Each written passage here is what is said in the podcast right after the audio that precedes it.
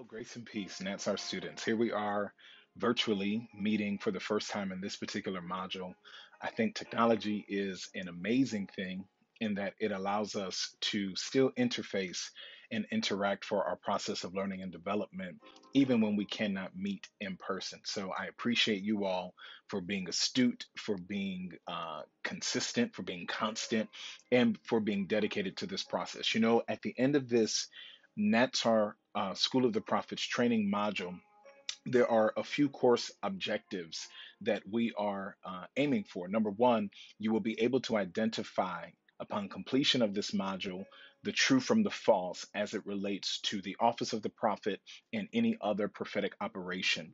Number two, you should also be able to recognize and discern where you fit in God's overall scheme of his prophetic agency and his operations in the earth.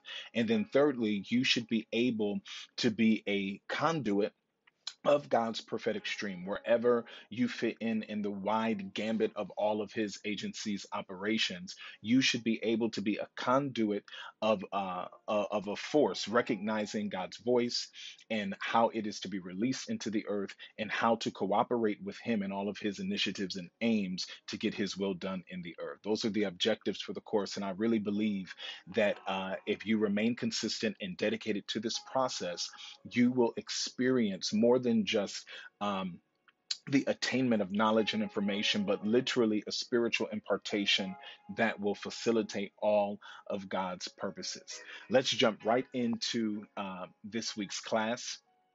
We're going to deal with the prophetic gift phases. We're going to hit the ground running. We're going to jump right into it.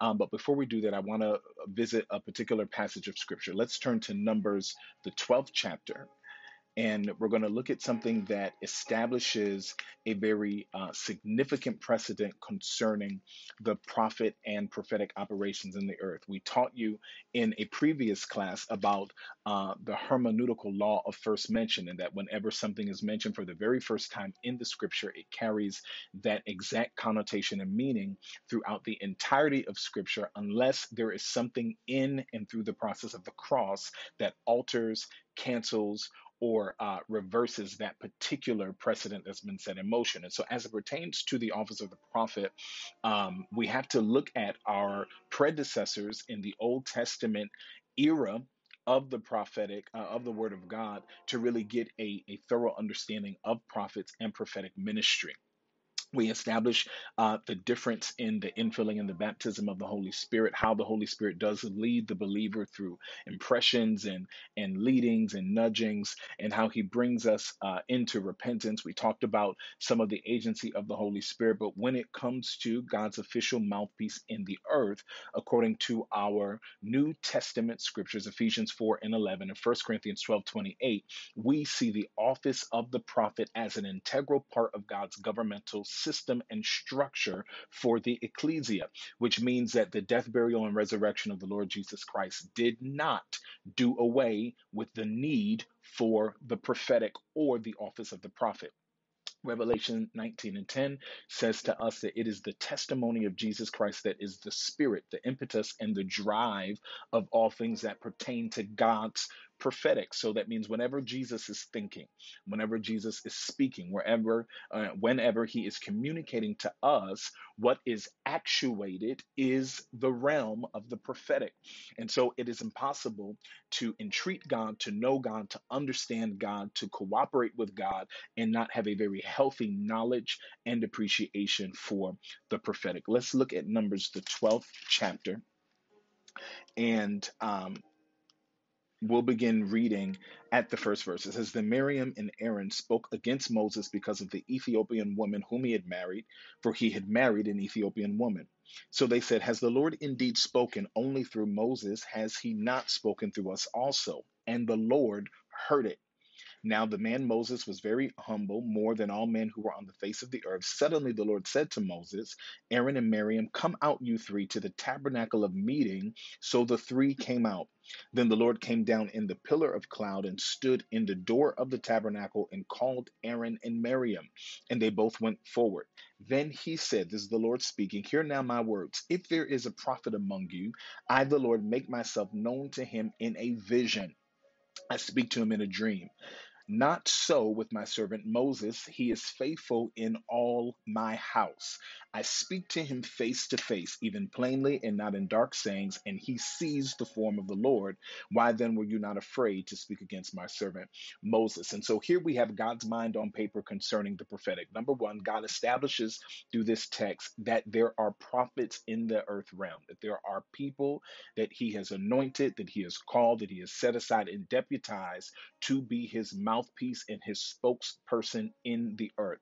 Number two, he establishes that there is a covenantal connection to his prophet where when there are violations concerning that prophet that God himself will answer people in accordance to those violations. Now you have to get the whole entire context to understand this. Although Moses was God's anointed, he was the prophet, he was the uh, deliverer that God raised up and the prophet to deliver the nation of Israel out of Egyptian captivity and bondage. You have Aaron as a priest, you have Miriam as a prophetess, but they are also the uh, brother and sister of Moses. And so uh, it's, it's interesting to see the dynamic of how God chooses to defend his mantle before he defends his familial connection because I would just, and this is just me, this is eisegetically looking at this text instead of exegetically. If this is his older sister and brother having a conversation about who he chose to marry, that is not unlike what we would do today if we see someone in our family being connected to or married to someone that we don't approve of for whatever reason, be it cultural, be it prejudice, be it bias, right or wrong. It is a normal family dynamic to articulate something you feel that someone in your family is doing, good or bad. And so I feel that these are uh, Aaron and Miriam as as uh, elder brother, elder sister, looking at Moses, uh, saying, "Hey, you know." Why did he marry this woman? Who was this Ethiopian woman that he is he is connected to? And the Lord heard it but he didn't hear it like this is his sister and brother having this conversation. He heard it as people who were violating a particular order as it pertains to the prophetic. And so, if you delve deeper into the story, you see that the Lord comes and calls them into a meeting, and he um, strips Aaron of the priesthood, and then Miriam is uh, sentenced to a season of at least seven days where she was leprous, and the camp was not able to move because she had to get put out of the camp for those days that she was struck with the leprosy as a punishment for speaking against Moses. Now, God also establishes in this text a particular precedent. He says in um, verse 6 of this scripture that if there be a prophet among you, I am going to speak to this prophet in a vision. I'm going to speak to him in a dream. So he's making a distinction in prophetic class. There are prophets that God will talk to, to through visions and dreams. We establish that this is the way that God opens up that channel of communication uh, between people when he is calling them into the prophetic uh, arena on any level. You begin to see things in visions and dreams, but he's making a distinction. There are prophets among you. I'm going to talk to them in a vision, I'm going to talk to them in a dream. But with Moses, there's another level of my interaction. He says, I'm not talking to Moses only through visions and dreams. There is a higher rank in Moses's administration. He says, I'm talking to Moses face to face, and Moses sees the form of the Lord. He is faithful in all of my house. In other words, God is saying, He's a prophet that I trust. And so, why were you not afraid because of his rank, because of his position, because of my covenant with him? Why were you not afraid to speak against him? All right. So we have to recognize as we are delving into this study of the prophetic that there are ranks of prophets and that how God interfaces with those prophets, uh, there are differences in how he interfaces with them, that there are different means and modes that he will use to communicate to them. But then there is also a different level of gravity depending on how God chooses to interface and interact with those prophets. You have to know those who labor amongst you. The Bible says that if you give a prophet a cold cup of water, you will reap a prophet's reward. So there is an entire supernatural backdrop to what makes a prophet a prophet. It is so much more than just discernment or perception or manifestations of some of the gifts of the Spirit. You have to see that the calling and the deputizing of the prophet of God puts them in the position of being God's legitimate and governmental spokesperson person. It is like the president's national press secretary. It is like the president's secretary of state. This is the person that when they open their mouth, you understand every single thing that that sovereign is thinking and saying and doing. And they are the official, not just mouthpiece, but representation. Right. So when the prophet comes on the scene, we have more than God's voice. We have his aptitudes, we have his sentiments, we have his disposition, we have his behavior, we have his mode of operation as it pertains to anything. An authentic prophet represents God for the people that they are commissioned and sent to. Okay?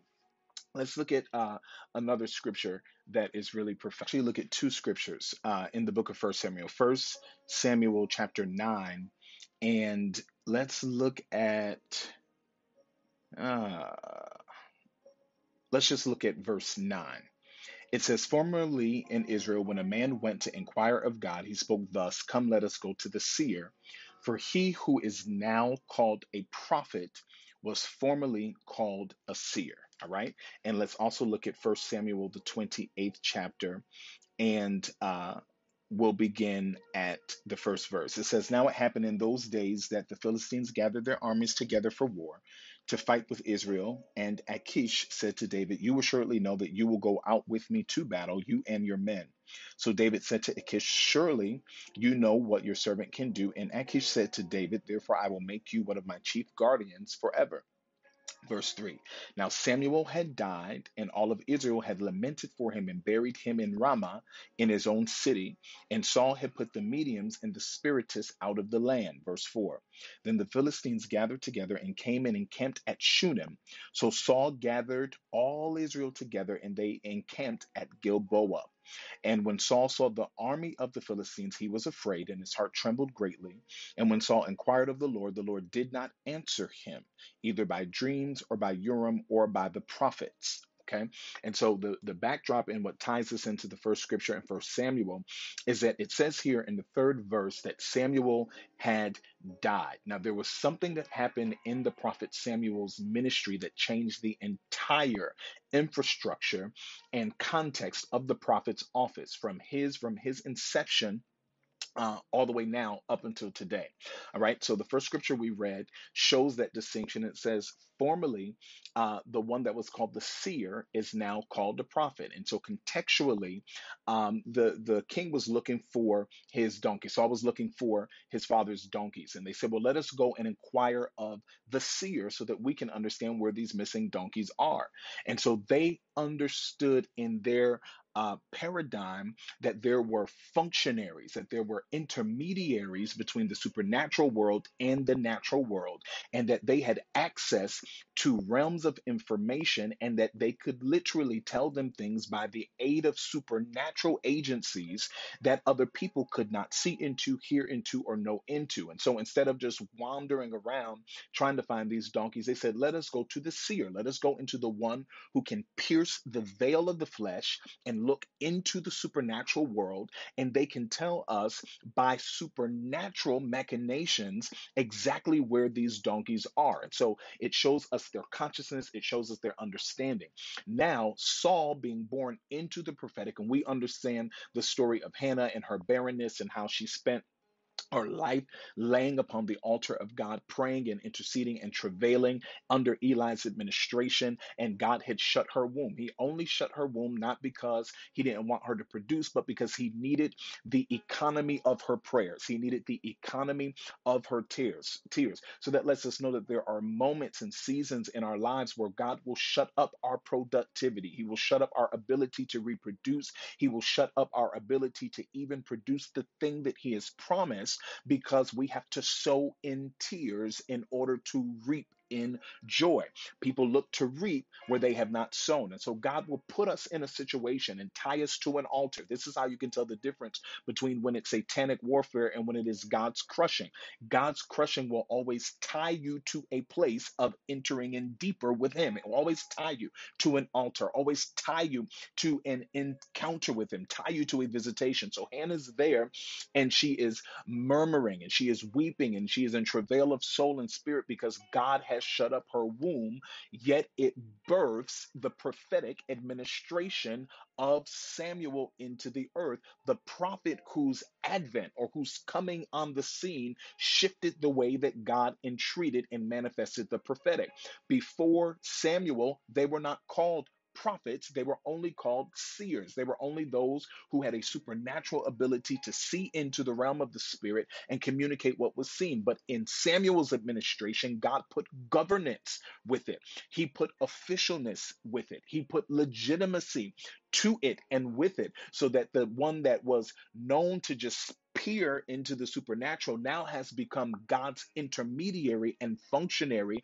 And it is not just their ability to see, hear, sense, know what's going on in the invisible world, but now they become God's official instigator, actuator, and mouthpiece. And so this is what happened in Samuel's administration. And so this is not a light thing that Saul is now in the situation where the Spirit of God has departed from him, where Samuel ha- has died, which literally establishes the end of an official administration of God's voice in the earth. And then he also put all of the spiritists and all of the other people that dealt with the dark world of the occult and spiritism, put them completely out of the land. And so now Saul, void of the anointing of God, void of the voice of God, is trying to figure out something from the realm of the supernatural. So he's using the Urim and the Thummim, which is um, the um, part of the ephod of the priest, which was the garment that they would use to literally seek the face of God and to get answers. God didn't answer him. He sought him through visions and dreams, trying to have visions and dreams in the night season to get God to communicate. God did not respond. There were some prophets in the land. God did not speak through those prophets, right? And so then it goes on to say this in verse 7 Then Saul said to his servants, Find me a woman who is a medium. Now he had already put them all out of the land. And what a tragic uh, travesty, a tragic occurrence when you don't hear the voice of God, and so you consult the voice of a witch. You consult the voice of a medium. Well, people do it all day, every day. Today, they just dress it up in nice St. John's knits suits for women and nice Versace suits for men, not realizing that some of the prophets that they have entreated and inquired of are in the same predicament. God's not talking to them. And so they have resulted to the machinations of familiar spirits. Well, this is the same thing that's happening here. All right. He said, Go find me a medium that I may go to her and inquire of her. And the servant said to him, In fact, there is a woman who is a medium at Endor. So Saul disguised himself. He's trying to hide the fact that he is the king. He is trying to hide the fact that he has given this edict and this directive that if there's anyone found practicing the occult, that he that they were uh, to be judged to the point of death. He's trying to cloak himself so that they don't recognize him, so that he can try to get this answer from the realm of the supernatural. And so it says he disguised himself, verse 8, and put on clothes, and he went, and two men went with him, and they came to the woman by night. And he said, Please conduct a seance for me. Now, watch this. He's prayed. He sought God. God didn't answer. He says, Now I want you to flat out deal in the realm of the occult. And I want you to get this answer. He says, Do a seance for me and bring up for me the one I shall name to you. Then the woman said to him, Look, you know what Saul has done, how he has cut off the mediums and the spiritists from the land. Why then do you lay a snare for my life to cause me to die? And Saul swore to her by the Lord, saying, As the Lord lives, no punishment shall come upon you for this thing. Then the woman said, Whom shall I bring up for you? And he said, Bring up Samuel for me. Now, watch this. When the woman saw Samuel, she cried out with a loud voice, and the woman spoke to Saul, saying, Why have you deceived me? For you are Saul. And the king said to her, Do not be afraid. What did you see?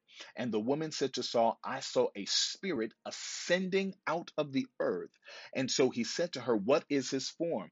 And she said, An old man is coming up, and he is covered with a mantle.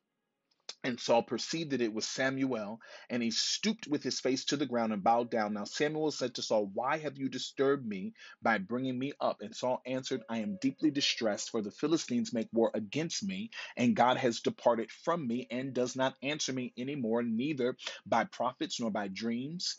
Therefore, I have called you that you may reveal to me what I should do. Then Samuel said, So why do you ask me, seeing the Lord has departed from you and has become your enemy? And the Lord has done for himself as he spoke by me, for the Lord has torn the kingdom out of your hand. Listen to what the spirit of Samuel is saying, being brought back from the dead by the witch at Endor. Okay, he says, The Lord has torn the kingdom out of your hand and given it to your neighbor David, because you did not obey the voice of the Lord, nor execute his fierce wrath upon Amalek. Therefore, the Lord has done this thing to you this day.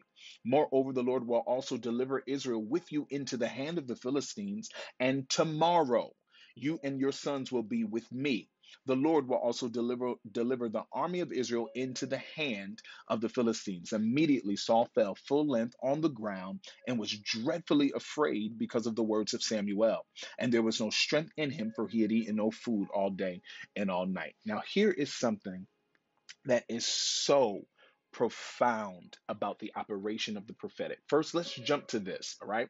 So the witch is is dealing in the realm of the occult because she's doing a séance, okay? And so here's here's the thin line in the prophetic and in the occult. When you are a prophet or you are operating with God's prophetic gift, grace, or anointing, the only thing you need is salvation and the Holy Spirit to access God's supernatural world. That's all it takes. It takes your salvation, your born again experience, your new creation spirit. It takes the infilling and the agency of the Holy Spirit. He is the connector between us as human beings and God's vast world of eternity and everlastingness and invisible spirituality. The Holy Spirit is the link. All right. Jesus Christ is the door. He's the way, the truth, and the life. He said, The only ones who come through the door is the shepherd of the sheep. He said, Anybody else that comes in any other way is a thief and a robber. So we enter in through the Lord Jesus Christ by the Holy Spirit. It doesn't take a seance, it doesn't take transcendental meditation, it doesn't take oils, it doesn't take potions, it doesn't take incantations, it doesn't take blood sacrifices, it doesn't take seance, it doesn't take any of those things except salvation and the will of God and the anointing of the Holy Spirit. God will bring us into his world. He will give us visions. He will give us dreams. He will cause us to hear his voice. He will cause us to see into the supernatural realm with astounding clarity to this point where I have been functioning as a prophet since 1996. I am still mesmerized by the prophetic anointing because we have nothing to do with it. The Holy Spirit will give us insight. He will speak. He will move. And then we sit back and watch it come to pass. Now, it's not so with the witch at Endor because she's doing a seance. So she's entering in to the supernatural realm through the world of darkness. So a seance probably included some kind of incantation, probably included some kind of blood sacrifice. And she does this to call up the spirit of the prophet Samuel from the dead. Now, people have taught this erroneously previously because they said that this is demonic impersonation that what she was really communicating with was a familiar spirit and not actually Samuel. But here is the catch that lets us understand the potency of what it is when God raises up a prophet. As soon as the spirit of Samuel begins to return from the dead, the prophet screams and recognizes number 1 because the spirit of truth is now entering in because God's prophet stepped on the scene. Now she immediately recognizes Saul's deception and sees that it is actually Saul and not just some man dressed up looking like something else. She screams, I know who you are. Number two, he says, Tell me what you see. You're not going to be hurt. She says, I see an old man ascending from the earth and he's wrapped in a mantle which says to us that the first thing that the supernatural world has to recognize is the mantle of God's power, presence, and authority that is there to shield us and to cover us and to protect us from all of their uh, all of their machinations, to protect us from all of their instigations and all of their uh, onslaught. Somebody shout hallelujah. That's a good place to give God praise. So she recognizes the cloak that is upon the prophet of God. The second thing that that mantle spoke to her was of his rank and his position. She didn't know initially who he was, but she recognized the mantle of God and that it was the mantle of the prophet that was upon him. Okay. So Saul is there. He gets the information, and we recognize that it is actually the spirit of Samuel because he reminds him of words that he has already given.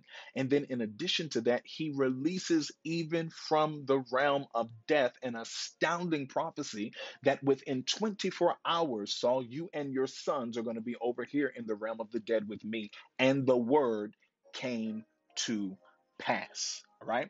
And so this gives us a huge backdrop to what it actually means to function as a prophet. Now, we don't commune with the dead, but we are intermediaries between the supernatural world and the earth realm.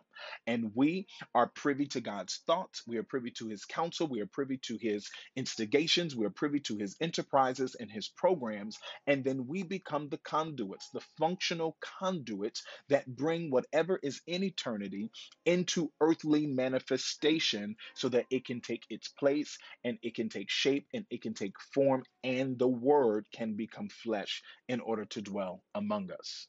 So, from those scriptures that we just walked through, you were able to see uh, different dynamics and dimensions of the prophet, how the prophet relates to God, how God protects and insulates the prophet covenantally. Um, you also were able to see the ramifications of the prophet's anointing and mantle on both the supernatural and natural spheres of God, the implications of how the prophet impacts the supernatural world and also the people in the natural world. I want to look at in this session before we close the four prophetic gift phases. Um, next class, I believe it'll be we're going to deal with the calling of the prophet and some of the attributes of a prophet so that you could recognize and discern whether or not God has actually called you into the uh, functional office of the prophet. And if not, it is still worth uh, understanding what that call in that ministry is all about so that you can participate and cooperate with God wherever and however He is moving prophetically. This is an excerpt from a training that I went through with uh, Prophet Tyler Price, and I think that it is very, uh, it is an invaluable tool in understanding how the prophetic develops in the life of someone that is called to be a prophet. So here are the four prophetic, uh, the four different phases of prophetic gift uh, development. Number one. Uh, gift awareness is the first level gift awareness and it's important that we understand these particular phases um, because you got to understand there's a huge difference between having a prophetic gift uh, and being called as a functional authority and intermediary between God's world and this world that has been deputized to bring his representation as a prophet into the earth. Okay. The prophet is a functional governmental gift of the kingdom of God that is an expression of Jesus Christ himself, according to Ephesians 4 and 11, that is set in the church by God, according to Ephesians, uh, um, excuse me, 1 Corinthians 12, 28. It is important that you recognize how significant it is for one to be called and installed as a prophet of God. Heaven, earth, hell, and creation recognize every authentic prophet that God has sent and anointed and commissioned in the earth. All right. And so it's important that those of you that are evolving and developing in your prophetic gift, that you recognize exactly where you are. If you're not in a functional position of authority as an officer, it is okay. Stay committed, Stay holy, stay in the word, stay in prayer, stay sanctified, stay separated. Keep your righteousness intact, keep your justice intact, do justice, keep your integrity and your purity intact, keep your submission and your alignment with God's sent authorities in your life because there's no way in the world you're set in the church, 1 Corinthians 12 28, secondarily to the apostle, and God does not have a divine authority for you to connect with and submit to. And it is important that you go through the full tenure of God's process of development. And then once you're developed and you're able to be released, you have to fulfill the commission. Most prophets make the huge mistake after they have gone through significant phases of training and development, they promote themselves to apostles, not realizing that God may take you through 20 years of training just to put you in another 20 years of a commission as a prophet. Like going through boot camp in the military or for the police force, and when you graduate from boot camp, you never actually show up for the assignment you never go to your post, you never fulfill it. And so it's important that you recognize that the completion of training, when God has really deemed that you are ready to be his mouthpiece in the earth, uh, it means that you have to report to duty, you have to report to the job. Somebody say amen. Let's look at these four different phases of prophetic gift development. The first one is prophetic gift awareness. The second one is prophetic gift expression. The third one is prophetic gift manifestation. And then the fourth one is prophetic gift transition. All right. So these are the four different phases that you will find yourself in as God begins to mature your gift and develop you as a prophet. Here are some of the things that we see in the in the first phase of prophetic gift awareness there are dreams and visions we established from numbers 12 and 6 that there is a at the base level of the prophet's call that if there is a prophet, that God will speak to that prophet and reveal himself to the prophet in visions and in dreams. So that's the first thing that begins to happen. In addition to that, the prophetic gift awareness, just to let you know that you have a gift that God is even interested in using, there are senses, there are spiritual impressions. And, and it's not like, uh, you know, that you have total clarity. It's not that you have laser sharp focus in it, but there is just this sense that God is speaking and communicating and moving. You start to, to feel feel and um, become aware of the fact that there's something more uh, to your spirituality than just your own private devotion, that God has some kind of interest in it. He begins to unfold your discernment. He begins to deal with your instinct. He begins to deal with your intuition and even your advanced knowledge of things and events. All of these things begin to be streamlined into your spirit and into your soul. And the only purpose that these uh, awakenings serve in the in the kingdom of God is for you to understand that God has a gift in your life that He is interested in using. That you have spiritual receptors. All right. Now here is a, a, a travesty uh, that we see sometimes in the body of Christ. We have somebody that may have a dream, may have a vision, may have some kind of insight prophetically, and then we immediately start calling them prophet or put them in a position where they're functioning as a prophet. And the reality is, all they have had was the realm of the awakening of the gift. All they have is God opening up a line of communication between Him and they so that they could begin to recognize. Um, that God has an interest in using them. What really ought to happen in this phase when God begins to awaken the gift is that you need to, number one, trust God to put you in a position of God appointed development. That means He's going to put you, Galatians 4 talks about it, under governors and tutors until a time that is appointed by the Father. He is going to put you with a spiritual father or mother or a mentor or a coach who has already been through the entirety of the process that you have been through, and they are going to be the tool of God in your life to begin to nurture and develop you. Uh, many times, many changes begin to happen in people's lives during this prophetic gift awakening phase. You start to lose interest in um, regular conversations and regular relationships, and it's almost like your life becomes encapsulated with the thought and the idea that God is calling you into something. And so you find yourself spending more time in the Word. And if you don't find yourself doing it, just choose to do it. Spend time in the Word. Know the Bible from Genesis to Revelation, back from Revelation to Genesis. You start to find yourself in intercession. You find yourself in prayer. You find yourself in worship. You find yourself being drawn to the things that pertain to the Spirit and the kingdom of God. Congratulations. You are in the phase of prophetic gift awareness. This is the awakening phase. Somebody say amen. All right.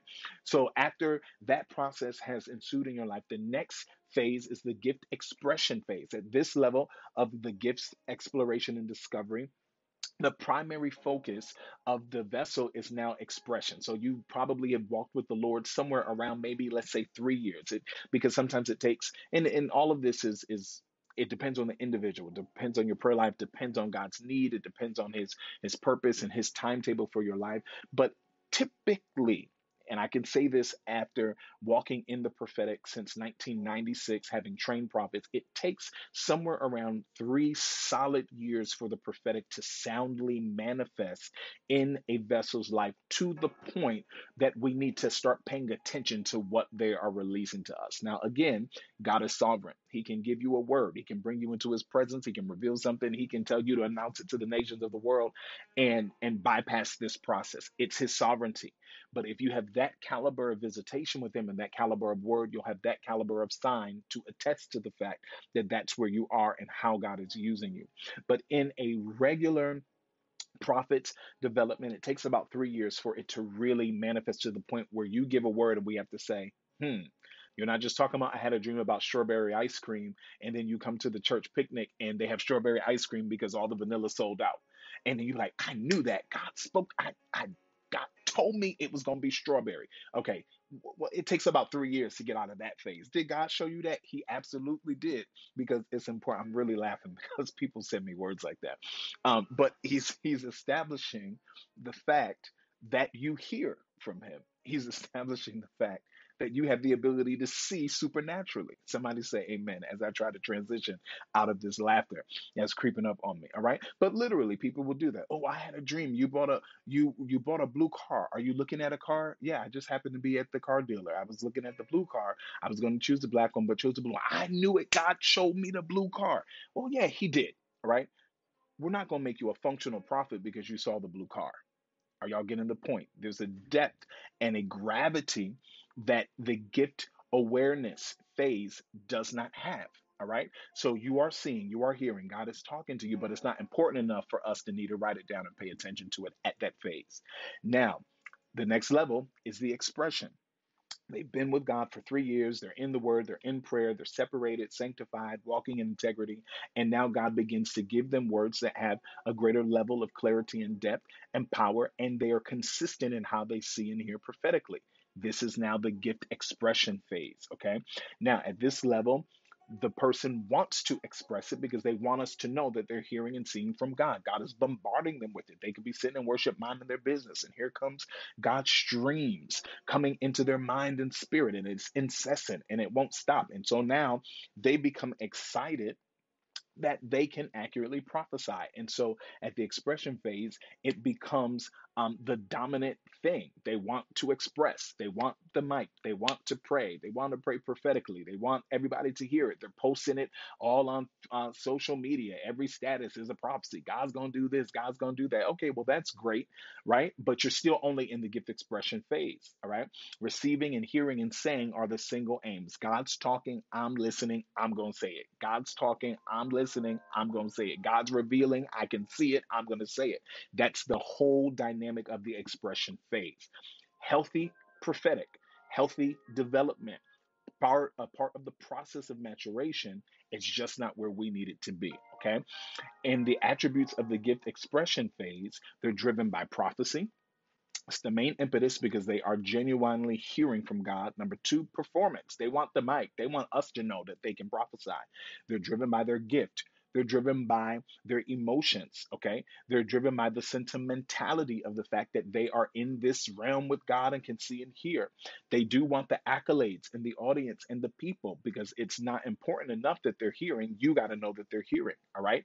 Um, some of this motivation is really self and it is externally stimulated because they're struggling with the the part of maturation. Now, this is a, a, a part of the soul's development. They're struggling with the part of maturation where where they are determining if they're going to be a showpiece or a mouthpiece right?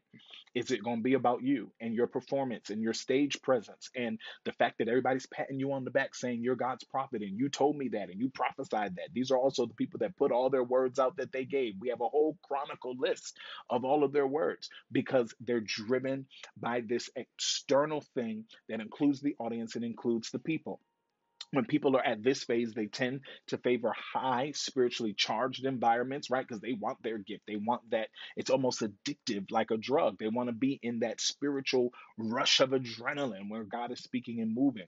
They depend on some form of spiritual stimuli to express their gift, right? Um, they enjoy high drama and spectacles. They stay away at times. This is the downside to it if they're not being developed accurately and properly, they'll stay away from training and education environments. They just want to prophesy. They suffer often with intimidation, insecurity, and extreme vulnerability. Now, listen, I've had people that we've allowed to function previously prophetically in our church as a part of their training and development who thought that they were the high ranked prophet, but they were really only at the gift expression level because the reality was they were intimidated by other prophets. They were intimidated by what they could see or could not see. They were intimidated by their words where they will only have a piece of a word and God would be giving other prophets entire sentences of a word. And so this shows us that they were literally just at the gift expression phase. You have to know where you are so you know where you're going, all right? They prefer isolation, introversion and introspection. If I just stay over there in my corner by myself, you won't see the areas where I'm still being developed and still growing. You won't see where I'm not fully submitted to God and he's still purging and purifying and working things out. These are people that it's almost like, you know, you can almost see the schizophrenic nature in them. So in church, here they are, God's mouthpiece. At home, they could be filled with all kinds of vices and, and issues and situations. And, and the reality is, they would prefer that isolation of that home life instead of having to be forced to deal with where they really are prophetically. These are all just gift expression phases. All right, here's a prophetic trap uh, on this level prophecy comes easy. I can hear, I can pray, I can I can prophesy. Give me the mic, I can do it. It's what I'm good at. Uh, I'm good at. These are people who say, "Why do we need training? God made us prophets. We don't need to be trained. All we have to do is say what we hear." Uh, but this is part of the downside to it. Not realizing that it's just a means to an end. You're passing through this so that you can take on a greater level of um, maturation. Gift expression can be addictive. It can stunt your prophetic growth if you don't continue the process of development beyond it. Don't just get stuck there and stay there because you will never go beyond infancy in the spheres of the prophetic. And that's exactly what happens. Because if you have a mentor like me, I'm going to look at you and say, You just gave me a word that's a preschool word. You should be hearing deeper than that by now. Why can't you hear deeper? Because they're stuck in the infancy of gift expression and where God was trying to bring you to a place to bring you to the next phase, you did not go and you opted to stay where you were. All right. So, what begins as just awakening and a training tool becomes practice and lifestyle. This is how their growth gets stunted. It's just there to get you in to the mold of what God has called you to do. When you think that's the apex and you start announcing yourself as God's prophet, and every time you open your mouth, you're God's mouthpiece and you're this and you're that, guess what you're doing? You're cutting off your own ability to grow and stunting yourself. This will hinder you and your ability to effectively enter official prophetic services, functions, spheres, duties, and features of God. The next phase is the gift manifestation. At this level of gift exploration and discovery, the vessel's primary focus is manifestation. So now it's no longer just enough to prophesy. I got to know that those words are coming to pass. I got to know that if I decree it, it's coming into manifestation. I got to know that if I prophesied it, it came to pass exactly as I said it. Vain vocalization is no longer enough. Gift manifestors begin to look for tangible evidence that their words are coming to pass and that God is backing them up. This is another level of maturation. This is now covenantal. And they begin to shift and transition from the audience and the spectacular and the spectacle to God's intention and his design. Somebody say amen. Prophetic gift manifestors want to know how their gifts work and they want to know how to get results prophetically. They can analyze spiritual climates and um, they can effectively manifest God's word. They shift from spiritual stimuli to spiritual production right? It's no longer I'm just in service waiting for something to drop on me so that I can give a word. But the prophet in the gift manifestation phase is now looking for production. What is God looking to release? What is He building? What is He establishing? What is He securing? What is He insulating? What is He dismantling? What is He remantling? Who is He remantling? Who is He dismantling? This is now spiritual production where the gift, the calling, the anointing of the prophet is no longer there to feed their insecurity or to compensate for their brokenness or their weakness or their suffering. The gift is there because God has a need. It's the sole purpose, it's the sole intention at this phase of the development. The gift is there because God has a purpose for it, all right? They replace high drama for tangible fruit. They replace intimidation with confidence to measure their actual gift and effectiveness. They trade isolation for limited interaction. They gravitate to results over fanfare. All right. It can be addictive because it can boost the ego. It lends to prophetic independence and self reliance because now you and God got this thing going on. You know, if I hear it and I say it, it's coming to pass, it's coming to manifestation. You can forget that you are just a drop in the bucket and that everything that your mantle is able to produce and to release has to fit into God's timetable and has to interface with all of the other entities and programs and initiatives of God happening in your sphere sometimes through other prophets, sometimes through other ministry gifts, right? So, as self reliant as you may become as a downside or a weakness part of this, the reality is it's not about you. And the scheme is bigger than you, and the vision and the objective of God is bigger than you. So, you have to know that, all right? Uh, God's will. May not be the purpose. You may start to become an island to yourself. And I've seen prophets in this trap. It becomes what they want. It's not the assignment. It's I'm going to go to these 20 revivals because I got 20 invitations and these are 20 opportunities for an offering. All I have to do is prophesy.